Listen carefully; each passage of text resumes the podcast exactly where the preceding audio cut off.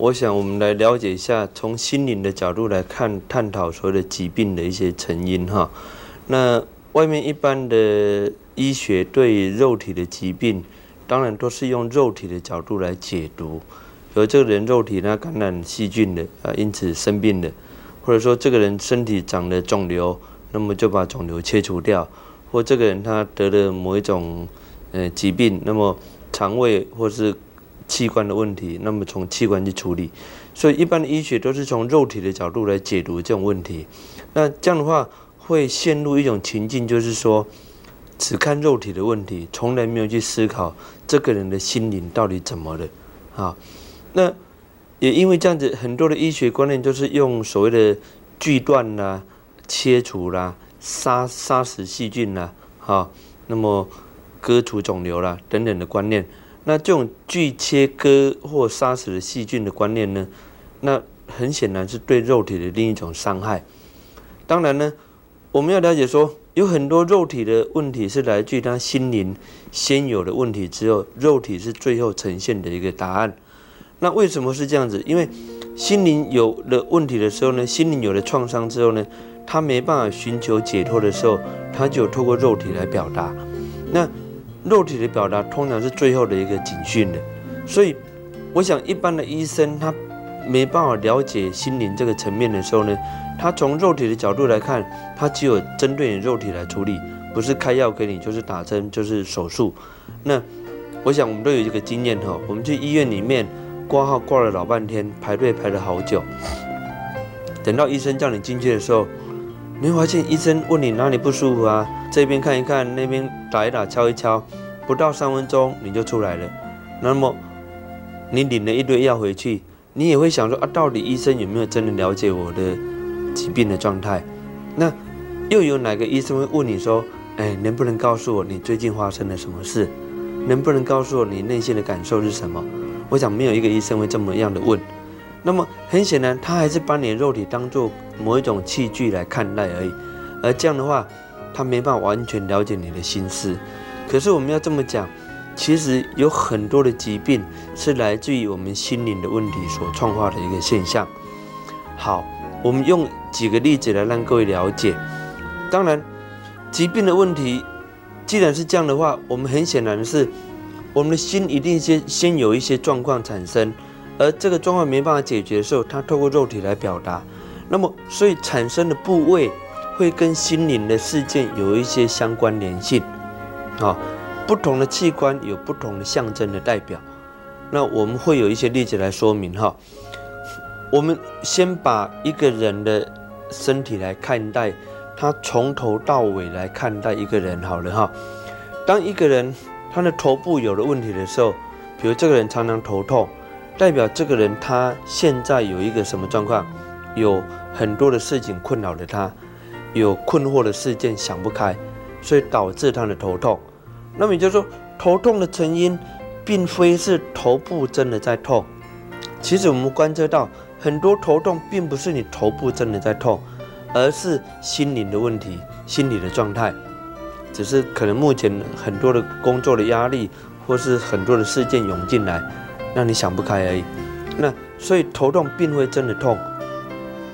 除非是你的头真的撞到墙壁，撞到哪里长了一个包，那一种痛又是另当别论，那是肉体的痛。所以从这个现象来看，就头痛它并非肉体的痛，那你吃药请问有用吗？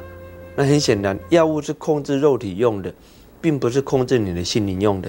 那控制肉体来解决心灵的问题，好像会隔靴搔痒那种感觉。所以我们观测到一个现象就是。肉体的疾病其实是心灵创造的另外一种现象罢了，所以我必须坦白讲哈，我观测到一个很有趣的现象，其实人的疾病都是假的耶，这个问题很有意思哦。为什么是假的呢？你会讲说，我明明痛得很痛啊，我明明感冒的很严重，我明明感冒咳嗽，我明明流鼻水呀，我明明胃痛啊，那怎么会是假的？痛难道是假的？其实那只是一种现象罢了，因为。你的心灵必须透过肉体来表达这种他的某一种观念跟想法，那么肉体它会表达它的一些征兆给你。那所以我们刚刚讲，我们从头来检视到脚好了哈。刚讲头痛的问题以外，如果一个人眼睛有问题，代表这个人怎么样？他有他不想看到的事件，或者他不想看到的人，也就是他也不想面对不想看到的人事物，所以导致他眼睛会有问题。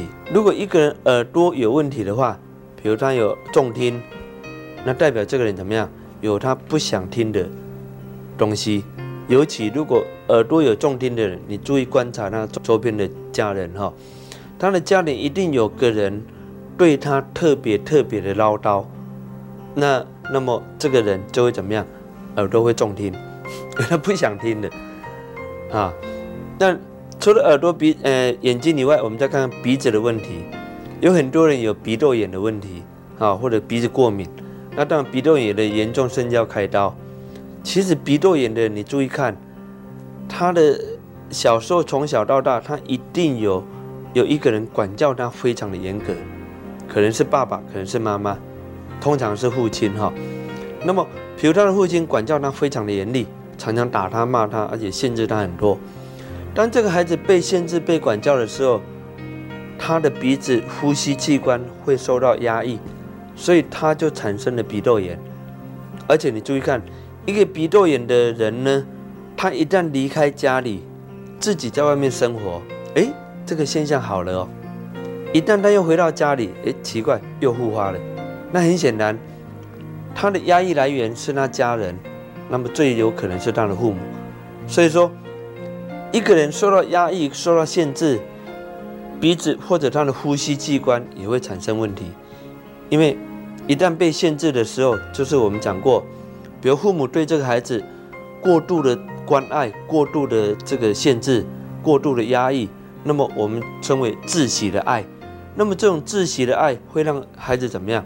没办法喘息，没办法呼吸。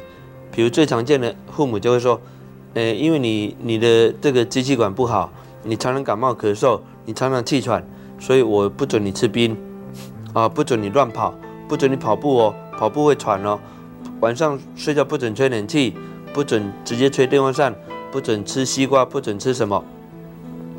父母亲对这个孩子太多的限制的时候，这个孩子已经被限制的死死的，他只有喘给你看的，因为他已经没办法呼吸了。所以一个孩子会会气喘、会咳嗽、会感冒，来自于他被压抑、被限制，啊，他已经被你限制到没办法呼吸，他就喘给你看。一个孩子常常感冒、咳嗽、常常气喘的人。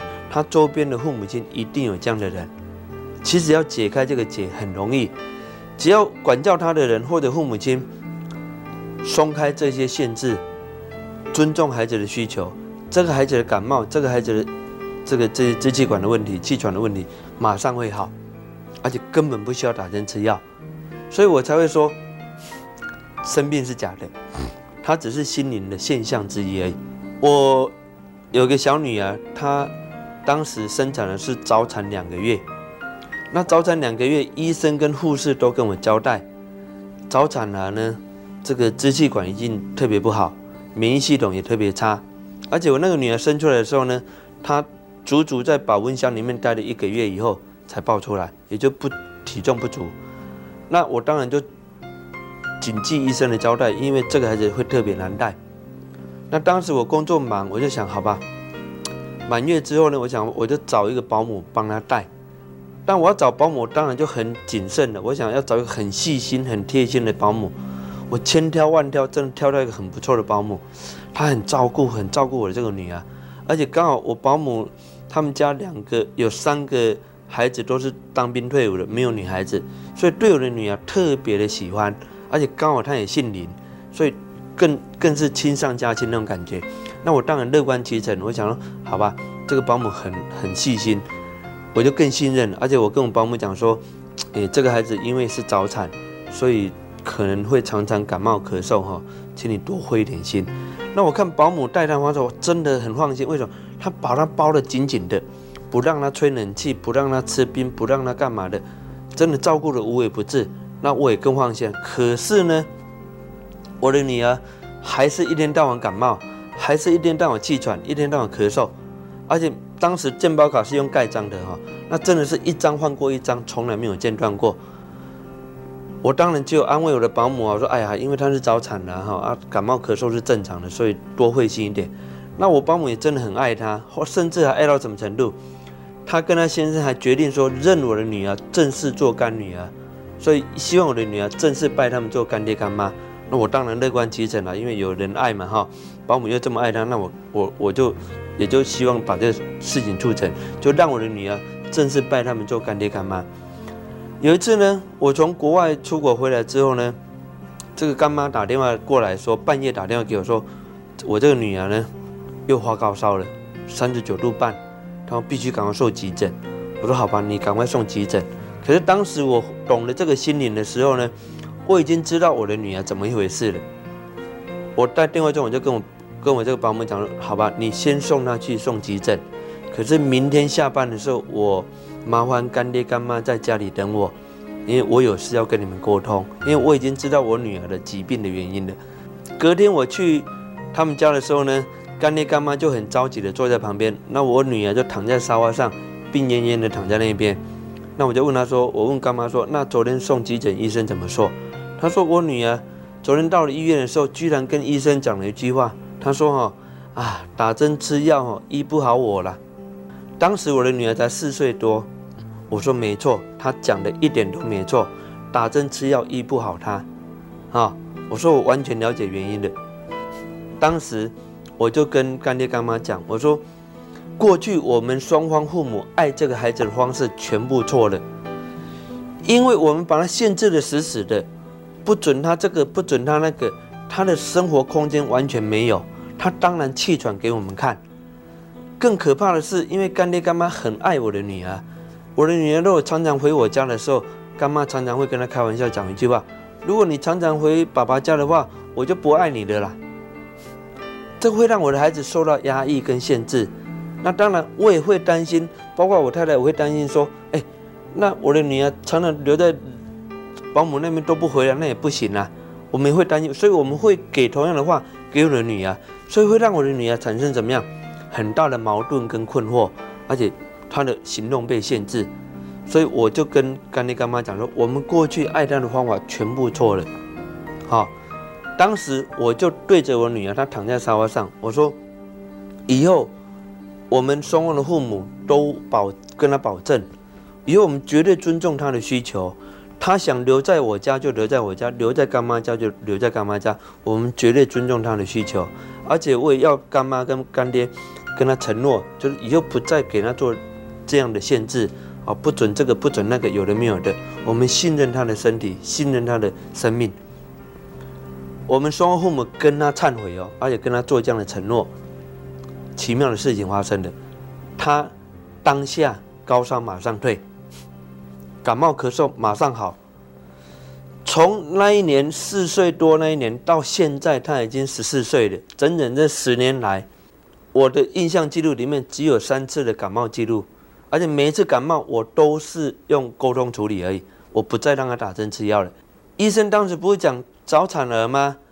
体质不好嘛，本来就应该如此嘛。可是我我发现我完全推翻了这个论点。现在我的女儿，任何人看到都不会相信她是一个早产儿，长得非常的健壮。那么也就是说呢，这些现象都是我们父母所造成的一个一个问题而已。那也是让这个孩子心里没办法获得表达，然后他透过肉体来表达，所以感冒也是一种现象，就是受到压抑，或者是如果是以我们大人来讲，我们有重大的失落，哈，如果我们有失落，也会造成感冒。对大人而言，失落是会有感冒的现象；对小孩而言，压抑跟限制会造成他的感冒。好。那除了鼻子的呼吸器官以外，我们再来讲嘴巴。嘴巴是一种表达。如果喉咙有问题，或者是沙哑，或者是嘴巴的疾病、口腔的疾病，那通常代表表达有关。也就这个人有一些话想讲，但没有讲。他有人会认为啊，反正我讲了没有用，我讲了也不能改变，所以他不想讲。这样的话，他喉咙会有问题。另外一个是。口腔里面，比如一个人常常有口臭，那么代表他有隐瞒的事情，啊，不敢让人家知道的事情。那也会有口臭。另外是口腔的所谓牙齿的问题，牙齿如果常常有问题，比如牙齿动摇啦，或是牙齿痛啊，那么通常跟决定有关。怎么说呢？一个人迟迟对一个事情没办法下决定的时候，他的牙齿会动摇。我们透过沟通，我们很清楚观测到这个点，很有意思。好，牙齿居然跟决定有关哦。好，嘴巴讲完了，喉咙讲，我们再看看脖子的问题。脖子最常见的疾病就是甲状腺肿大的问题。我们沟通发现到，一个甲状腺有问题的人，他通常有过去有什么？有被羞辱。有感觉到耻辱的事件，就是感觉到很可耻、很耻辱的事件。那么通常也跟性有关，就他对对觉得性是可耻的，所以他他就甲状腺产生问题。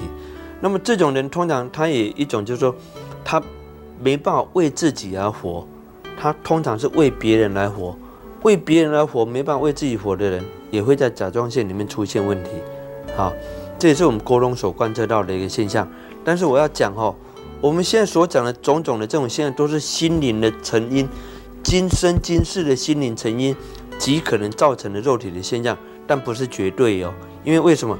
有的疾病是来自于前世的问题，来自于小时候父母家庭的影响，啊，不一定说一定都是我们讲的这种现象。但是我想只是说，你的心灵的状态会造成这些疾病的一个现象的可能性而已，但它绝对不是绝对的哈。好。除了脖子的问题以外，我们再看看肩膀的问题。肩膀呢，常常酸痛的人，代表这个人怎么样？责任感太重，也就是凡事他一肩挑，啊，他什么事大小事都他来负负担，家里的事、兄弟姐妹的事、父母亲的事、公司的事、同事的事，都他一肩挑，所以这种人肩膀就会特别硬，常常就肩膀酸痛，也就是责任感过重，那么肩膀会出问题。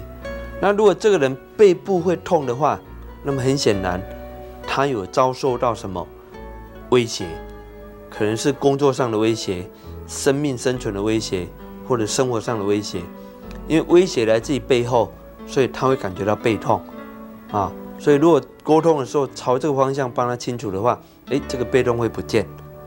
好，再来呢，心脏。人的心脏，有的人有心脏病或者血管上的疾病，因为心脏跟血管有关，有的是血管的疾病或者是心脏的疾病。那么，只要跟这方面有关的，都是对爱有扭曲的观念，可能小时候不懂得被爱，或者是不懂得对爱扭曲、对爱误解。那么，生命中缺乏了喜悦，因为没有爱的人，他当然缺乏喜悦。所以他会在这个方面产生疾病。我们必须这么讲，这些都是我们沟通里面去观察到的一些现象，而且是好多例子所集合起来的。我们目前我们的沟通师专业的沟通师所做的个案有六七千个个案里面，我们观测到有很多这种共同的现象存在。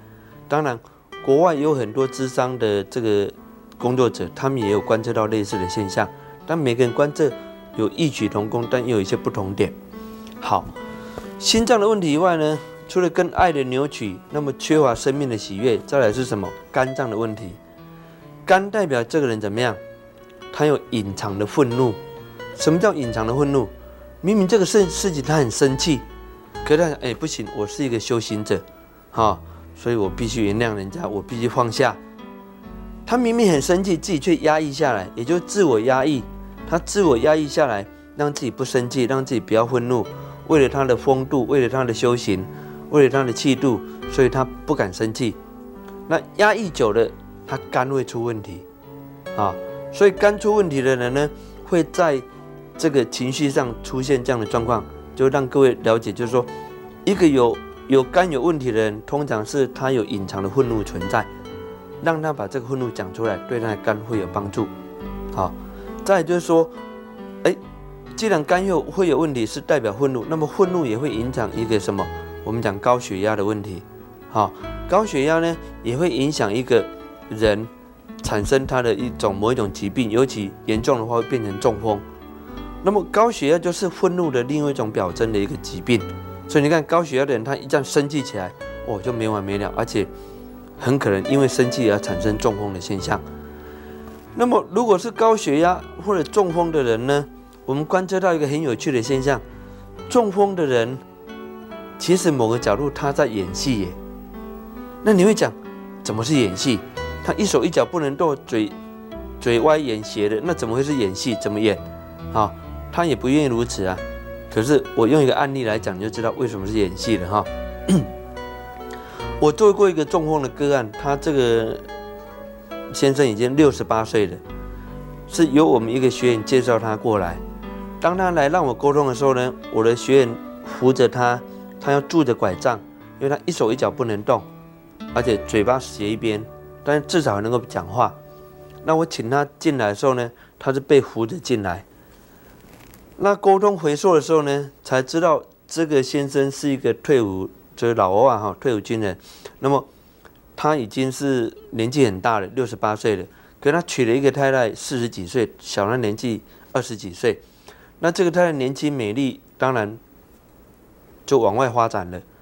就往外发展，他的红杏出墙，他也知道。他很生气，可是他又太爱这个太太，又怕失去她，他就不断的容许他太太做这样的事，甚至他太太每次回家都是跟他要钱，要了钱之后他就出去了，然后跟男人又出去了，他很气，他很生气，可是他又没办法表达，他又怕说让太太会真的要跟他离婚，他又不肯离婚，他就不断的忍受这样的状况，他他忍受不断的生气，这样他怎么办？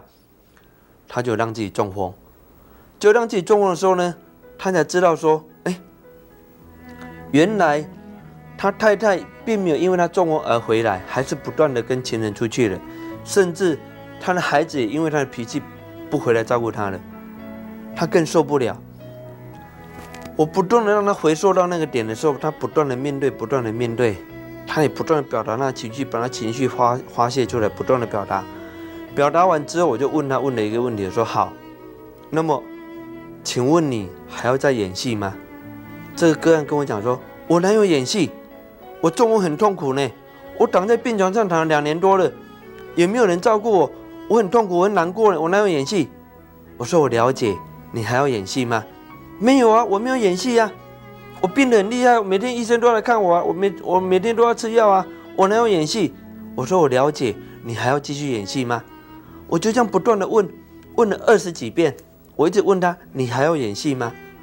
问了二十几遍以后，他突然拍起桌子跟我讲：“不演了啦，都没有人看，啊，人都跑光了，我演给谁看呢？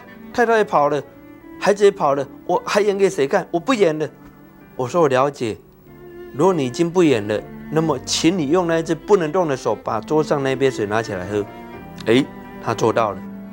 我说：“等一下出去，请你用。”自己的双腿走出去，不要用拐杖的，他做到了。带他来的学员吓一跳，怎么两个小时的沟通而已，你怎么让他自己走出来？我说他不想再演戏了。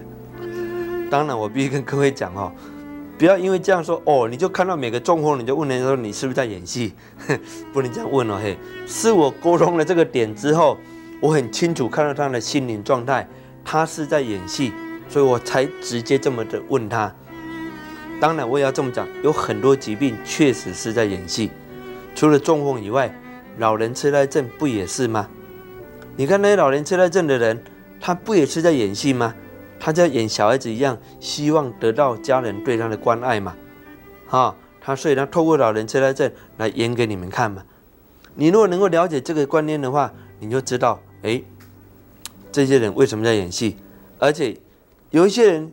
希望从疾病当中获取到别人对他的关心，他希望从疾病当中得到某一种满足，所以疾病对他也也是一种手段跟工具哦。问题是你能不能看到这样的心灵成因跟状态？你能不能了解他生病的成因是什么？所以透过我们的沟通，我们可以让他如实的看到那个点，他是不是在演戏，或者是为了获取别人对他的关爱？所以我必须这么讲。有时候你的小孩子如果生病的很严重的时候，比如感冒发高烧，各位父母不要过度关爱你的小孩。为什么？如果这个孩子生病、感冒、发高烧，你这个时候才会多过度的关心他，哎呀，才会称他是心肝宝贝。那往后这个孩子常常会生病给你看，为什么？因为只有那个时候你才会关爱他，你才会爱他，所以他只有常常生病来获取你对他的爱。所以如果你的孩子生病的，你要去了解、理解他的心灵状态是什么，他为什么由肉体来表达这个疾病？他这个疾病在表达他的心灵什么心声？做父母的我们应该是了解这个层面才对，而不是动不动就马上送医生，哈，每次都用药物来处理。其实药物吃多了总是不好，没事吃药总是不对，啊，因为药都是毒嘛。所以说，我们希望说，你可以从身体的现象来解读。好，那我们刚刚讲到高血压或者是肝病的问题，再来就是什么肾脏的疾病。各位要知道，肾的是肾的器官是代表两性器官的连结，啊，两性的问题。那么也就是说，如果这个先生或这个太太有隐瞒他的另一半的话，或者有做一些挂碍的事情的话，他肾也会出现问题。有一个太太在听我演讲的时候，她发问，她说：“他以为我是通灵的通灵者哈。他说：‘老师，你能不能帮我看看我的肾发炎了，而且有一段时间了，而且现在越来越严重。’好，啊，我到底怎么了？我当然一开始我先纠正那个太太说，很抱歉，我不会通灵，所以我不会知道你那个肾是怎么样的问题。但是以我的技术来解读你的肾的问题的话。”我可以分析给你听，但我不晓得对不对啊？我说肾代表你跟你先生的两性的连接的器官，那么肾发炎的代表你跟你先生一定有一个事情存在很久的没有解决掉，但这个事情存在很久，但也没有恶化哦。因为我说如果有恶化的话，那么可能会肾衰竭，需要洗肾。可是你是肾发炎而已，所以很显然你跟你先生的问题。有情感上出了问题，但是没有恶化，但是僵化很久，僵持很久了。这个太太跟我讲：“老师，你说话也不会通灵，你讲的完全对。我跟我先生已经分居七年了，但是也没有离婚，并没有恶化，但是就一直僵在那边。”他说：“完全对耶。”我说：“我是旧的理论来解读给你听，但我不是通灵者。”好，所以很显然，肾是代表两性的连结。那么这个太太会如此，那先生呢？也会哦，有一位先生也来让我沟通。他来沟通的时候，他跟我讲说，他得了肾结石。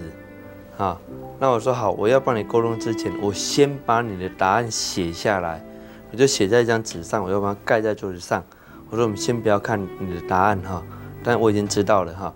我说好，回溯的时候呢，他回溯过往的时候才知道说，这个先生他是。几年前，他做那个越南新娘的中介的服务。那因为做这样的工作，他必须常常出差到越南去。那他也结婚四五年有了，可是这段时间呢，他出差去越南的时候，男人哈到了国外总是不听话，就去寻花问柳。就这个当然在国外所做的行为，他回来不敢让太太知道。那这个事情放久了，他常常有这种行为的时候，他不敢让太太知道呢。就在他的肾产生了结石，那我帮他沟通完之后呢，诶，他的觉得说他肾比较舒服很多了，然后我就把我刚刚所写的答案呢，先给他看，我说答案上面写的说你有婚外的性行为，然后他很吓一跳，他说老师你怎么会知道？好，我没有沟通前你又不认识我，我又没有跟你讲我我有这些行为，我还没有沟通前你怎么就把这答案写对了？你是不会通灵？我说你又误会了，我不会通灵，哈，只是你的肾为什么会结石？啊，我一样刚讲的，肾是两性的连结。那先生在肾结石，代表他对他太太有所隐瞒。那一个先生会对太太有隐瞒，还有什么事？当然就那两事以外嘛。所以说，我很笃定的说，你有这样的行为存在。那所以他就了解到说，哇，原来这样的行为也会造成他肾的这个疾病。所以肾脏的问题，通常代表这样的一个情节存在。那我们我们有讲过，如果喜肾的人呢，代表他对什么？对情感、对两性的问题已经产生了什么心死了？啊，一个彻底心死的人，在他的器官就会相对死掉，所以肾死掉、肾衰竭的，当然要透过人工来循环来维持这个生存，所以说才需要洗肾。那么也就是，这个器官死掉了，代表他这个人心死了。好，肾脏是一个问题，再来是肠胃的问题。啊，有很多人肠胃常常出问题，比如胃病啊、胃痛啦，或肠子的问题。那么如果肠胃常常出问题的话，代表这个人的工作压力或生活压力或经济压力有太大的压力存在。我们要知道，肠胃是收缩的。它是承受起某种压力，那也就如果你压力过大的话，肠胃会出问题。所以就说，一个人常常肠胃有问题的话，那么你可以断定说他的工作或者生活或经济上有很大的压力存在。啊，肠胃的问题以外呢，如果你腰部常常会酸痛的人呢，那么代表你的财务也出问题，出了问题，因为腰部代表支撑。那你的支撑出了问题，那代表你财务也出出了问题，因为财务也是支撑你生活的一个最大的一个指标，所以财务出了状况，哎，腰部就会出问题，这是一个很微妙的连接哈。另外一个就是说，好，腰部这边还有什么？女孩子来讲，子宫，啊，有的女孩子有子宫瘤、子宫颈癌等等的问题，那么子宫的问题呢，很明显的可以观测到，它跟它的母系之间有着严重的误解或者是隐瞒存在。所谓的母系，就是她对上是母亲，对下是孩子。如果这个人还没有结婚，还没有小孩，那么通常跟母亲有问题。如果母亲已经不见了，往生了，那么他跟孩子肯定有一些问题存在。通常是跟母亲的问题最多哈。我们做了很多的个案，我们都观测到，这个女孩子有子宫癌的问题，通常跟她的母亲有严重的误解。有的是跟母亲有有个情节存在，或者有个心结存在很久，或有某个误会，或者某个隐瞒不敢让母亲知道，好，那么产生子宫上产生的病变。我想最典型的例子就是最近我们不是知道那个影星梅艳芳往生吗？梅艳芳的往生是子宫瘤、子宫癌哈往生的嘛？那你可以看看媒体上就可以看到了。他的母亲跟梅艳芳有着很深的仇恨存在，我想从媒体的报道可以看得出来。那么很显然的，梅艳芳为什么会得到子宫癌，已经很清楚了嘛。她跟母亲有严重的误解，严重的一些情节存在，而且无独有偶，不止梅艳芳有这个子宫癌的问题，她的姐姐听说也是子宫癌。那很显然，这两个姐妹都跟母亲有共同的情节存在。但是从媒体也可以看得出来，她母亲真的对他们有很深的一些心结哈，所以你就可以看得出来，子宫跟母系之间的情节有关。那么，如果男孩子跟母亲有有某些情节，那怎么办？那么男孩子会表现在什么？通常跟膀胱有关，也就是说，男孩子如果膀胱有有毛病，或者是生殖器官，比如说阳痿或性功能差。通常他跟母亲之间也有问题存在，有的是母亲对他管教很严厉，有的是他害怕母亲，或者是他对母亲有误解。那么通常在在这个情节上，也会导致这个男人性的问题产生问题。好，那么如果是对父亲的恐惧呢，会让这个人小时候常常尿床。其实你注意看，一个会尿床的小孩，他一定会对他的父亲很恐惧。有时候未必是父亲管教很严厉才是恐惧哟，可能父亲常常不在家，让这个孩子没有安全感，或者父亲对他对待的方对待这个孩子的方法让他心生畏惧，那么这样的孩子就会常常尿床。只要这个父亲好好对他的孩子忏悔，面对这个孩子化解，这个尿床现象会改变。啊，所以我们看到这个现在很有趣，这些疾病都在透露着某些讯息的存在。好。好，我们再看下腹部哦。那么，再是腿部的问题。腿部如果常常出毛病的话，常常受伤，代表这个人怎么样？走不出去，不想走出去，所以就让自己的腿常常受受伤。如果手部常常受伤的话，代表这个人怎么样？不想做了啦，人工做个秋嫩啊啦，不想做了，所以他手部就会常常受伤。关节常常出问题的人，代表这个人怎么样？缺做事缺乏弹性，哈，可能他的观念、他的行事风格缺乏弹性，关节就会常常出问题，啊，因为关节跟弹性有关，那么代表这个人缺乏弹性。好，除了从头讲到尾以外呢，还有一些新身体的状况，我们顺便讲一下，比如我们刚讲，哎，感冒、中风的这些问题以外，另外一个问题就是说。糖尿病的问题，我想很多人有糖尿病。那么糖尿病是代表他的血糖失控了嘛？他为什么血糖失控？很简单，他的生活某个领域也失控了。比如有个太太，她想控制她的先生，可是她现在就不让他控制，而且他们之间完全失控了。那么这个太太就会得到糖尿病。好，也就是说，它跟控制有关。那么她失控了，她的。这种病就产生了，所以有很多的疾病，我们会观测到，都跟你的生活现象、跟你的心灵状态有绝大的关联。我几乎可以就这么讲，百分之九十几以上的疾病都来自于心灵的创化。好，那另外一个问题就是遗传病的问题。遗传病的话，我们都会讲啊，因为是家族性的疾病嘛，比如阿公有这个病，爸爸又有这个病，这个哥哥有这个病，弟弟也有这个病，那医生就会讲啊，这是遗传病。其实，在我们的心灵的角度来看，不是遗传，它是一种心灵复制的一个机制跟现象。也就是说呢，我会复制我上一代的人的疾病。比如说，我们之前有讲过一个观念：如果上一代父母亲某个人对我特别的照顾，对我特别的支持、同情或照顾的人，我会跟他之间有个因缘种的存在。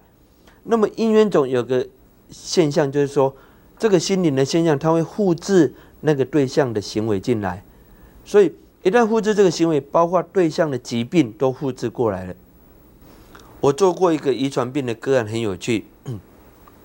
他呢，小时候他是给人家领养，他一岁的时候，因为原生家庭这边因为经济状况很糟糕，很贫穷，而且生了几个孩子根本养不起。所以当时他的爸爸跟他的祖母就决定说要把这个孩子给他的一个远房的亲戚领养。那妈妈很不舍，妈妈想，哎，再怎么辛苦还是自己的孩子，希望能够自己带。可是妈妈还是熬不过爸爸跟阿妈的要求。后来妈妈就忍痛把这个孩子给他的一个亲戚领养。那么领养的时候，妈妈当然会舍不得啊。所以妈妈有一次在第一年的除夕夜的时候，很思念孩子。所以就偷偷跑去对方家里去看探望孩子，然后就抱着孩子在庭院那边哭。后来对方那个亲戚也知道了，就要求这个妈妈说啊，希望以后不要再来看他了，因为毕竟孩子已经给他领养了。为了不要造成孩子的干扰，希望他不要再看他。所以这个妈妈也从此没有再去看孩子。可是因为这样的情况之下，这个妈妈变成是当时支持他的人，因为他支持他留下来，他爸爸是希望把他。给人家领养的人，所以妈妈形成他的亲生妈妈形成这个孩子的什么姻缘种的对象。好，一旦这样的现象产生的时候呢，有趣的事情发生了。他的亲生妈妈在八十几岁的时候呢，得到胰脏癌往生。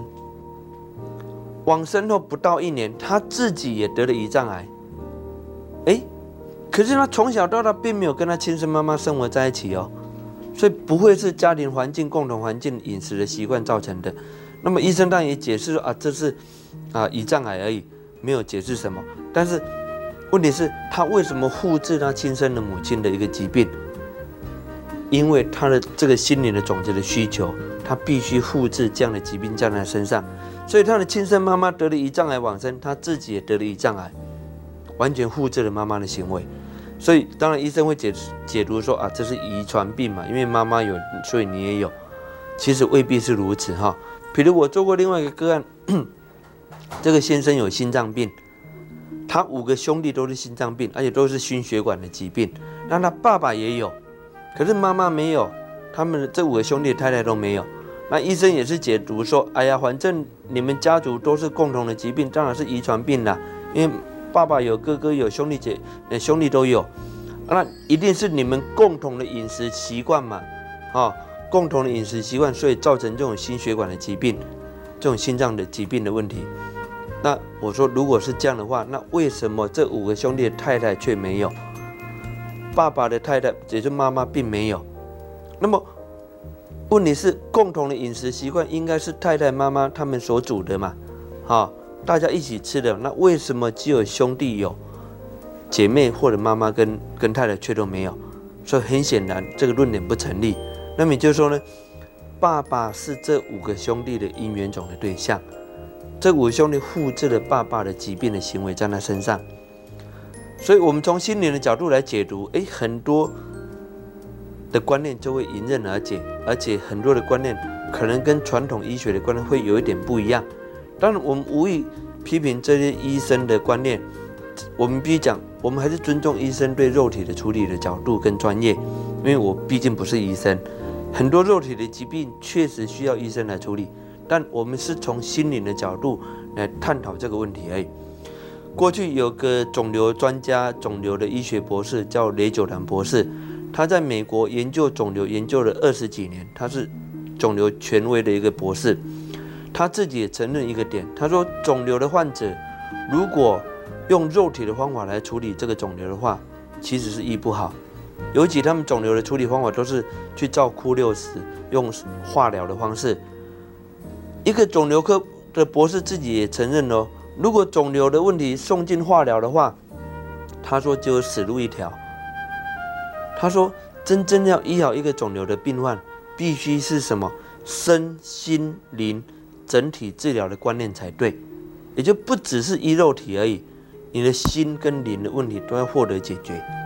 其实我非常非常推崇他的观念，这是正确的观念，因为我研究心理研究那么久。我们很清楚的观测到，肉体的疾病根本都是来自于心灵的问题，所以肉体的问题没有要怎么解决，你没有办法用医药用一般的方式来解决，你唯有用心灵的角度来解决，因为心灵转换的肉体自然转换，不然我们会看到很多的医学，它用药物的处理都是缓和而已，并没有根治。譬如我这么讲，肿瘤不是切除了吗？可是为什么隔不到几年又长出来了？代表这个肿瘤的因并没有被切除掉，你只是切除果而已。那么切除果没有切除因，当然果会不断的产生，或者蔓延到不同的部位去。所以很显然的，这个因在什么地方？在心灵的问问题。我也做过几个肿瘤的个案，我做过一个呃淋巴癌的个案。这个淋巴癌的个案呢，是他的妹妹曾经来上过我的课。后来这个妹妹呢，她来找我说，他的姐姐得了淋巴癌，而且医生跟他讲，他姐姐已经是淋巴癌末期了。医生甚至劝他们说不必医了，因为没有药医了。啊，而且医生也讲说，可能活不过两个月，请他们家人准备后事了，都已经交代到这种程度了。那他的姐姐刚好本身也是一个中医师哦。他也知道医药没有用了，所以他的妹妹就介绍他姐姐来让我沟通。我说好，我帮他沟通看看。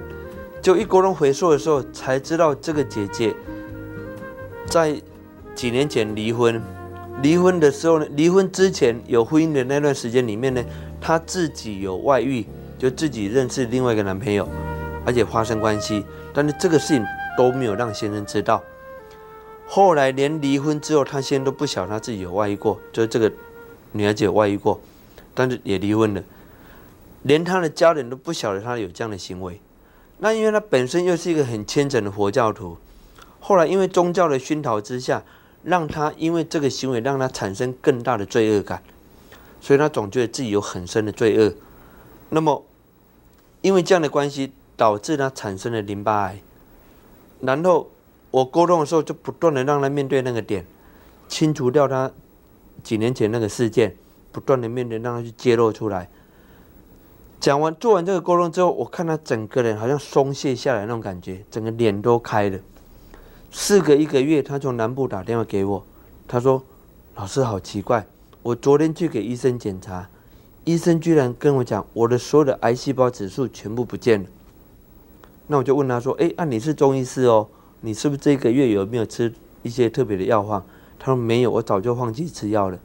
但是我很清楚的知道，当时你帮我沟通的那个点，我释放掉了，我释怀了，所以他的淋巴也相对不见了，直到现在活了四五年。本来医生断定他活不过两个月的，交代家人准备后事的，但却因为这样的沟通改善他的问题。但是我要强调，我不是医生，我没办法建议任何人吃任何的药，好，因为我不是医生，我只是透过心灵的沟通跟智商，让这个人回溯他的过往，清除他心灵的种子。然后改变了他的一个疾病的状态而所以我们称为一种深层沟通。当然，我们刚讲的问题都是今生今世所形成的心灵的状态，而造成的肉体的现象。那有没有可能这个肉体现在是前世所造成的因跟果的问题？当然有。我讲一个个案，这个案很有趣。他每年秋天看到日落的黄昏，就觉得很沮丧，觉得人生无望。好，每年的秋天都是如此，然后他就给医生看，那医生就说啊，你这典型的什么忧郁症嘛？现在忧郁症不是很多吗？然后医生就开了三个月的药了给他，忧郁症的药给他。好了，吃完三个月的忧郁症的药之后，诶，他不再忧郁了，嗯，生活很快乐了，不再沮丧了，诶，他觉得有药有效哦。可是隔年的秋天一来的时候呢，嗯，又来了，每次看到秋天的日落黄昏。他又很沮丧，又觉得人生无望，他怎么办？又去找医生，医生又开三个月的药给他，哎，吃完又好了。每年的春天没事，夏天没事，冬天也没事，就是春天哎，秋天有事，连续好几年都这个状态，他没办法理解，他总觉得说啊，就是因为吃药好的嘛。就后来做沟通才知道，我们让他回溯前三次。这个人连续前三次都在秋天日落的时候被人家砍头，秋决嘛。当时的那一份记忆带到今生来，也就是那个心灵的种子，让他今生看到秋天的日落黄昏，就觉得人生无望，因为秋决砍头嘛，绝望了。所以每年的秋天日落黄昏，他就觉得很沮丧，然后就以为是得了忧郁症，然后就吃了一堆忧郁症的药。其实是什么？他前世所造成的因，形形成他今生的果而已嘛。所以，我们很显然看到这种现象的时候，我们真的很好笑，就是说，哎，很多问题，很多的疾病是来自于前世的一些因缘的问题而已，未必都是今生的问题。我们刚讲那些身体的现象，是今生的心灵现象所造成的一些肉体的问题。可是我们要讲，有一些肉体的问题是来自于前世的因缘的问题。那么也就是说。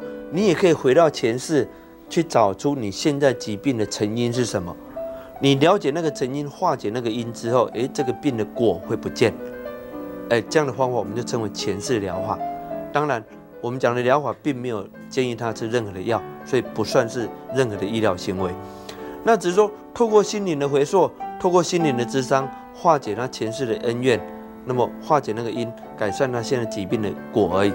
所以我才会讲说。所有的病都是假的，都是我们心事创化的一个现象罢了。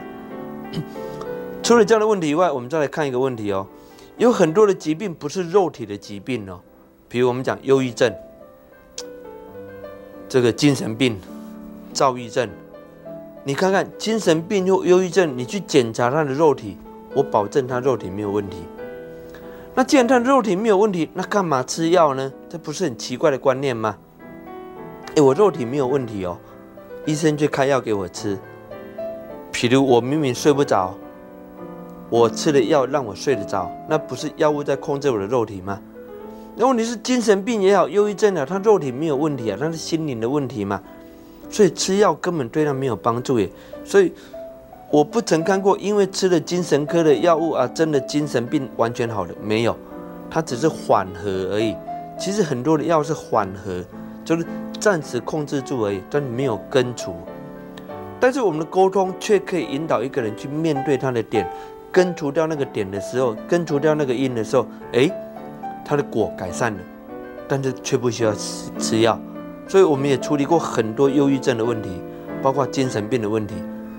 有一些精神病只是来自于前世的因缘，或者我们说白一点，他只是被外灵附身而已。那一般有外灵附身，他误以为真，他就。跟空气在讲话，那别人看起来，哎，这个人精神有问题，然后就把他送到精神病院去了。其实对他来讲根本是冤枉，他身体没有问题的，好，那忧郁症也一样，他只是心里有一些挂碍，有一些恐惧没有解开来，然后让自己很沮丧，让自己过不下去，好睡不好觉，那医生就会解读说啊你是忧郁症，然后又开一堆药给你。其实很多疾病并非肉体的疾病耶，另外一种疾病是什么？比如植物人、脑性麻痹的，或者是我们讲智障、唐氏症、自闭症这样的个案怎么办？其实过去我每次遇到这种个案的时候，我都很气的。为什么？比如有些妈妈、爸爸带着他智障儿来让我沟通，我说我怎么沟通啊？你的孩子能不能表达？能不能听得懂我在问什么？他说没办法。那我说没办法，我的沟通的第一要件就是他要能够表达，要能够接收我的话嘛。那这样我没办法帮帮你。当时我总觉得很挫折，因为我觉得说，哎呀，我的技术还是有瓶颈。然后我看了这些父母带着孩子失望的回去了，我心里也很不舍。所以我当时我就想，一定有方法可以解决。我想了很久，我想说，有什么方法可以帮助这样的个案呢？帮助这些没办法被沟通的人呢？尤其这些植物人、智障啊、自闭症的孩子，他们没办法表达的时候，我该怎么做呢？那想不出来的时候，我也会安慰自己：哎呀，反正现在全人类都没有办法，都没有具体有效的方法，我又算什么？好，人家医生都做不到了，我又凭什么？可是后来，哎，我想通了，为什么？我从维氏学的理论观测到一个点，哎，维氏里面不是讲到共业的原理吗？共业，我想各位了解哈。比如我们今天一家族的人生活在一起，表示我跟这个家庭有共业，因为是共业，我们才共同成为一家人嘛。就像我们今天生长在这个台湾，我们台湾两千三百万的人也有共业存在，所以我们会有今天的这个局面。那么这也是我们的共业，那也就是我们共同的因缘。那我就想通了一件事：如果我不要执着于。沟通这几个个案，他没办法沟通的时候，我不执着于沟通他，我沟通跟他有因缘的共业的人，也就是跟他有因缘的人，我沟通他的这个人，能不能解决他的问题？嗯，其实是可以哦。那么也就是说呢，我只要沟通跟他有因缘的亲人，比如这个植物人的父母亲或者他的孩子，好，跟他有姻缘的这些亲属，我沟通这些人来进入他的心灵状态。那么能不能透过这个方法来改善他的心灵，来化解他的心结？嗯，我发现真的可以。后来我们做了好几个自闭症的孩子、植物人、唐氏症的孩子，包括我们讲的这个忧郁症，包括精神病。哎，我们用这样的原理，确实改善了很多的这样的病患，包括我们最近有录制的、拍制的一个。脑性麻痹的个案，这个脑性麻痹的个案，他一生下的时候呢，他是整个脊椎没办法支撑，而且双腿是萎缩的，手一只手不能动，而而且讲话你知道是这样子的，没办法自主的。他已经三十七岁了，三十几年来都坐在轮椅上，上下轮椅都要他妈妈或他的朋友帮他抱上下这样子，他妈妈也照顾他一辈子。当时他来沟通的时候，我们也很担心他不能表达，所以我们本来原本希望沟通他的母亲进入他的心灵，就后来我们发现他还是可以表达，虽然讲话不是很清楚，但是我们还可以听得懂，所以我们认为还是沟通的个案。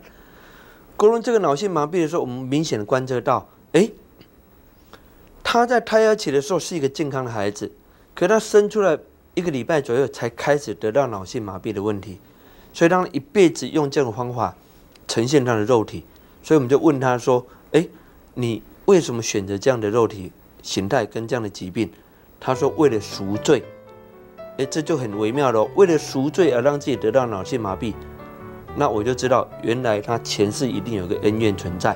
既然是赎罪嘛，所以当时我们的沟通师就引导他回到前世，去化解前世那一段之后，有趣的事情发生了。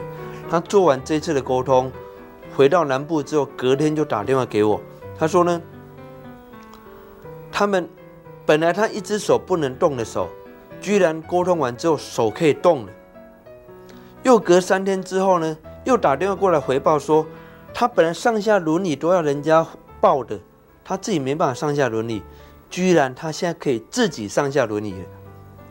那么也就是说，他的肉体状况不断的在恢复当中，而且沟通的案例里面，我们很清楚的知道，他说他五个月内已经可以完成他的肉体的健康状态，那我们就拭目以待喽。但是至少他这半个多月来，他的肉体的状况慢慢的在恢复当中。那么这也证明了一个观点：我们透过心灵的机制，改变了这个人的一个问题。但这个人虽然没办法被沟通，就像我们刚刚讲的植物人、自闭症、唐氏症，他没办法被沟通，没办法来做智商。我们沟通跟他有因缘、有因缘的人，来化解他的心灵，来化解他的心结，一样可以达到同样的效果。所以我只能告诉各位，心灵的力量非常的巨大，啊，心灵的影响真的会造成一个人身体的疾病的问题。所以，我们最终的结论是，肉体的疾病根本都是假的，根本都是我们心灵心事所创造的一个假象而已。只要你好好了解心灵，解读那个心灵的真实面，了解他的心结，解开之后，你会发现肉体的疾病也相对解开了。